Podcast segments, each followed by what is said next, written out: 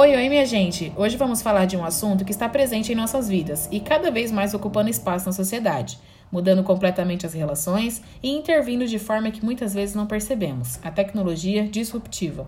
A nossa convidada de hoje é a Stephanie Rosa.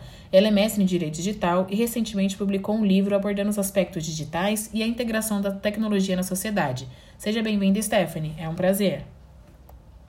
Olá, ouvintes! O prazer é todo meu por estar aqui com você. Para começar, conta pra gente os antecedentes que nos trouxeram até os dias de hoje. Bom, começamos na metade do século XVIII na Inglaterra, onde surgiu a Revolução Industrial. As pessoas ricas da sociedade, os burgueses, queriam enriquecer e fazer com que o processo de produção fosse mais rápido, que até então, além de ser demorado, não se faziam em grandes quantidades. Então eu tenho a necessidade de criar algo que aumente a produção e, consequentemente, fizesse mais do que a manufatura de uma pessoa consegue fazer em um dia. A partir daí, eu tenho a primeira revolução industrial, a criação da máquina a vapor para fazer a tecelagem, aumentando a produção e substituindo a manufatura pelo operário de fábrica. Essa época foi marcada pela introdução das máquinas nos processos produtivos, bem como a expansão do transporte de pessoas e produtos, sobretudo por ferrovias e navios a vapor. Entende que nesse primeiro momento eu tive a criação da máquina para que pudessem aumentar a produção e expandir a economia? Sim, e é interessante isso porque foi nesse sentido que houve o crescimento da indústria de construção civil, onde a concentração de pessoas estava nos centros industriais e não mais nos campos. Exatamente. Um dos impactos dessa revolução foi justamente tirar as pessoas do campo e trazê-las para o centro, dando a elas uma nova oportunidade, uma nova forma de viver e adaptação. Já na segunda revolução, eu tenho contexto histórico das guerras mundiais, ou seja, o desenvolvimento de indústrias químicas, elétrica, de petróleo e aço além do progresso dos meios de transporte e comunicação. A terceira revolução mostra que o céu não é o limite para o homem e podemos dizer que desde então as potências mundiais são aquelas que investem na criação de tecnologias que superam as expectativas nunca pensadas. Por isso, que essa era é marcada pela inserção do sistema digital de comunicação, com o surgimento da internet que conecta um, um mundo todo em uma rede de dados sincronizados, ou seja, uma globalização por meio de um mundo físico e digital.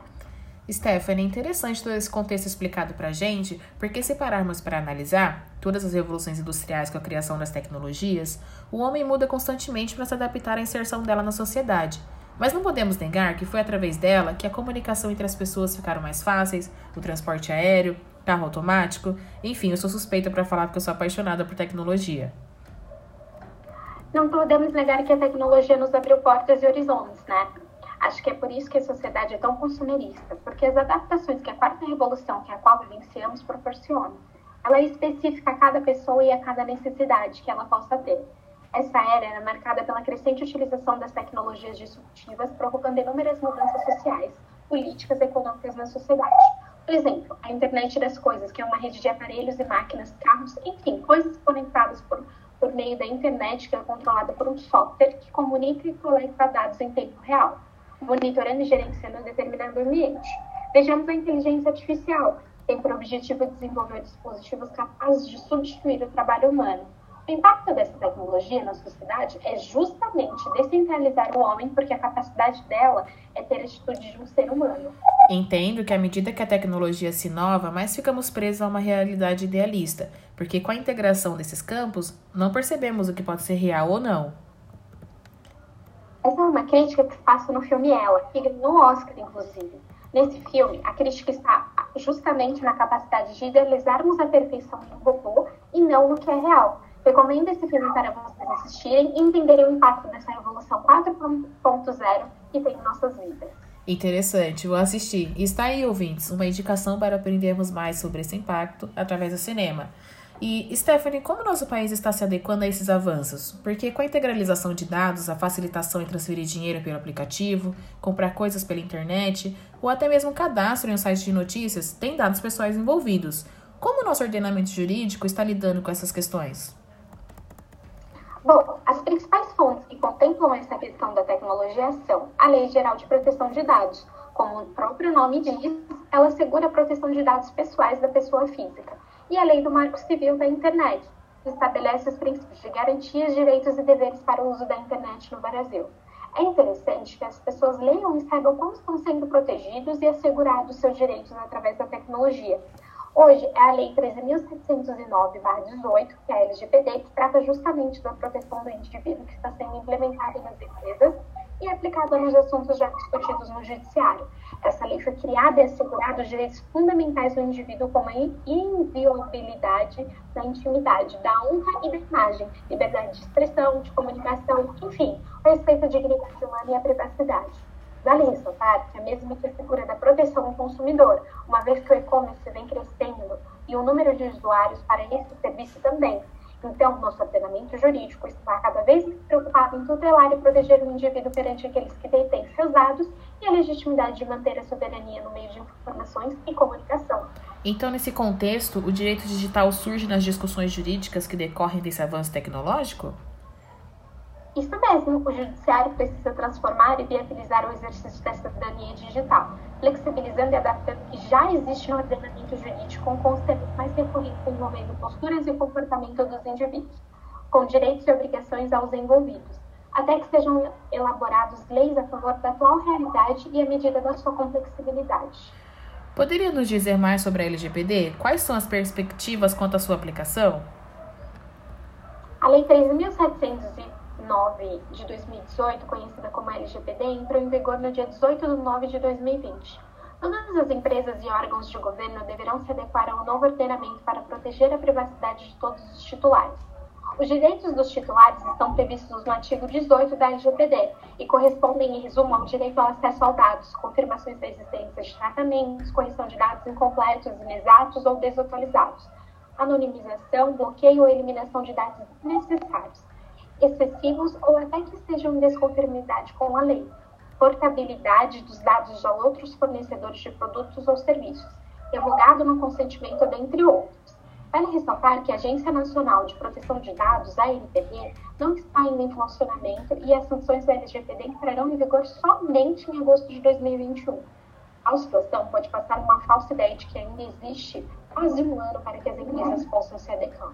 Porém, a real situação é que outras autoridades poderão fiscalizar o cumprimento da LGPD e que poderão aplicar sanções levando em consideração a outros parâmetros aqueles estabelecidos na lei. É para ficarmos em alerta, porque quando celebramos o contrato virtualmente, podemos dizer que a LGPD que assegura todo e qualquer prejuízo causado ao titular, não é mesmo? Agora explica pra gente como são empregadas as condições desses tratamentos de dados nas empresas. Primeiramente, a empresa precisa entender o dever dela, sobretudo os princípios e a base legais dessa lei. Vamos alencar cada um aqui qualquer dúvida. Pode me interromper e eu respondo. Pode deixar. Como estava dizendo, os princípios legais reagem à aplicabilidade e o direito tutelado. O primeiro passo para que possa compreender é por que eu preciso da coleta desse dado. A partir daí, eu tenho o primeiro princípio, a finalidade, ou seja, o propósito legítimo e específico da coleta desses dados sendo que cada mudança ou novo pedido de informação tem o consentimento do titular e a base legal aplicada. O segundo passo é a adequação do tratamento desse dado e estar de acordo com a finalidade informada ao titular de dados, o que nos leva ao terceiro passo, a necessidade. Não podemos coletar um dado pensando em sua finalidade futura, e sim na sua aplicabilidade. E necessário divulgar, somente. Nesse sentido, eu tenho que ter acesso ao titular a esses dados promovendo o livre acesso dessa plataforma e ali ter informação sobre a existência do tratamento de seus dados pessoais e como esses foram coletados, tratados, com quem poderão ser compartilhados e até quando serão tratados. E a partir disso, o princípio da qualidade que garante a exatidão e a transparência desses dados, surgindo aí o direito à retificação dos dados. E o que seria essa retificação de dados? Seria a correção de dados incorretos ou incompletos. Se os dados não forem de manutenção obrigatória por exigência legal, você tem o direito a solicitar a sua eliminação, disposto no artigo 18, inciso 3, 4 e 6 dessa lei. Entendi. Isso é importante para sabermos por que os nossos dados pessoais nos identificam e qualquer informação incompleta ou sem consentimento de estar usufruindo nos permite requerer a exclusão da inscrição nesse sistema. Sim, Fernanda. E nesse contexto, temos o princípio da transparência, a disposição dos titulares de informações claras, precisas e acessíveis sobre o tratamento de dados pessoais, sem qualquer empecilho. Um outro princípio muito importante depois que alguém cede os seus dados pessoais é a segurança e a prevenção para que não ocorra vazamento dessas informações, causando danos à imagem, à honra, à dignidade da pessoa. A empresa precisa elaborar medidas técnicas e administrativas com aptidão de tutelar esses dados. Para finalizar o entendimento dos princípios legais dos direitos da LGPD, temos a responsabilização e a prestação de conta, a demonstração das medidas capazes de comprovar o cumprimento de normas e proteção de dados pessoais. A fonte de todos os dados e tratamentos deve ser comprovada seja por meio online ou offline. Essas são as condições de tratamento de dados que as empresas devem ter perante o titular com esse princípio e finalidade. E assim entendemos sem a presença de uma dessas condições, o tratamento de dados torna-se ilícito. Além disso, faz-se necessário conhecê-las minuciosamente, a fim de escolher a melhor base legal a ser empregada caso a caso. A partir disso, quais serão os cuidados necessários para a implementação dessas condições nas empresas? Ótima pergunta. Porque com essa nova era digital e essa nova lei, é fundamental que todas as equipes da empresa tenham conhecimento básico e necessário para entender a situação que colocam na posição de coletores de dados, mas principalmente como a empresa se responsabiliza pela coleta, mesmo que indiretamente. Lembra do princípio da responsabilização? Então, toda fonte deverá ser fornecida a fim de a transparência e boa-fé andarem juntos. O complexo da empresa deve organizar e governar essas questões de dados e informações esse serviço é essencial para a manutenção interna e aplicação dessa lei dentro da empresa junto aos titulares. Pensando em todos esses princípios legais, a implementação segue podemos chamar de resultados práticos, mas só chega nos resultados se tiver uma organização entre as equipes. Então, compliance é responsável pela busca efetiva desses resultados. Eu tenho a mudança cultural das equipes ministrando cursos internos, investindo em segurança da informação, definição clara e objetiva do uso de tratamento de dados e atualização constante com base nas informações obtidas a partir do monitoramento contínuo e avaliações periódicas. Entendi. Agora vamos tentar esclarecer algumas dúvidas com ênfase neste momento com a pandemia. Muitas empresas adotaram o home office como forma de prevenção, muitos dos funcionários estão utilizando o computador pessoal neste período de isolamento para dar seguimento ao trabalho de maneira remota. É importante e necessário que ocorra alteração da senha do Windows com frequência? A alteração da senha do Windows é uma dica que ela é importante a empresa adotar como política, mas também para você pessoalmente é bom. Porque se você usa a mesma senha durante muitos e muitos anos e você usa a mesma senha em vários serviços da internet, é muito mais fácil você ter uma senha para tudo, né? O que pode acontecer é que existe vários serviços antigos que já foram invadidos e já tiveram vazamento de dados, e a sua senha já pode ter vazado. Então, se você usa várias senhas em serviços diferentes, você troca essa senha com frequência, você garante que a sua senha não vaze. E para finalizar, quais são as orientações sobre o compartilhamento de informações? E aqui eu adiciono mais uma, o WhatsApp. Sobre o uso de WhatsApp como ferramenta de trabalho, como devemos proceder? A informação, especialmente hoje em dia, com todas essas leis de privacidade de dados, todo mundo falando sobre privacidade, né? Tem a lei da Europa, tem agora do Brasil, tem as novas leis dos Estados Unidos. Privacidade de dados ficou muito importante. E para você manter a privacidade dos dados, é bom você só trafegar os dados dentro das plataformas comuns. Se você quer utilizar um chat ou alguma coisa para fazer coisas do trabalho, é orientado que você faça sua comunicação pelas ferramentas de comunicação específicas. O WhatsApp não é uma ferramenta de trabalho oficial. O WhatsApp ainda não é monitorado. Certo, obrigada pelas explicações. Espero que vocês tenham gostado desse papo. Você curtiu, Stephanie? Espero que volte mais vezes aqui para falar com a gente sobre esse assunto tecnológico e como podemos nos comportar diante dessas inovações. Opa, foi muito bom falar com vocês. Será um prazer voltar aqui. Bom, esse foi o grupo 22.